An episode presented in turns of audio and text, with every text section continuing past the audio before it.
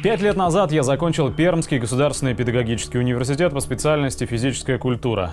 После устроился работать тренером. В школу идти желания не было, так как знал, насколько сейчас загнаны учителя, и никакого морального удовлетворения от этой работы я бы точно не получил.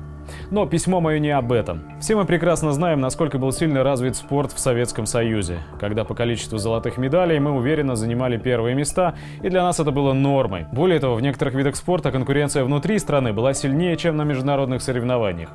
Но, к сожалению, времена эти канули в лету. Современная Россия с каждой новой Олимпиадой опускается все ниже в общекомандном зачете.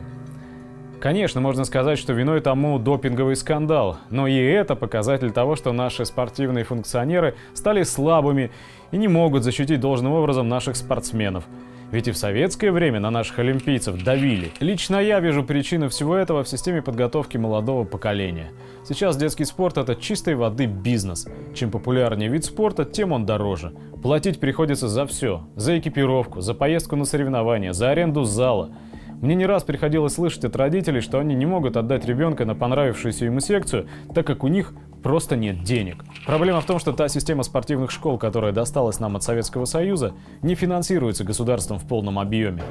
Большинству учреждений денег едва хватает на зарплату тренерам. И если не получается найти спонсора, то все затраты ложатся на плечи родителей.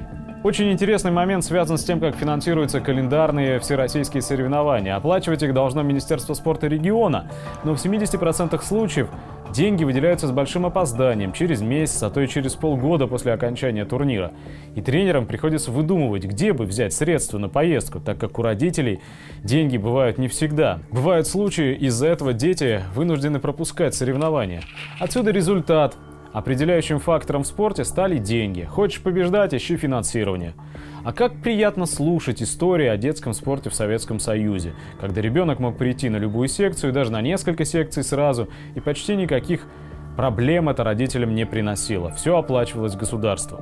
Конечно, в профессиональном спорте не крутились огромные деньги в те времена, но это ведь не мешало стране быть мировым лидером в Олимпийских играх или на международных соревнованиях. Я надеюсь, капитализм не убьет окончательно детский спорт в России, так как только массовая общедоступная система физической подготовки детей способна принести результат.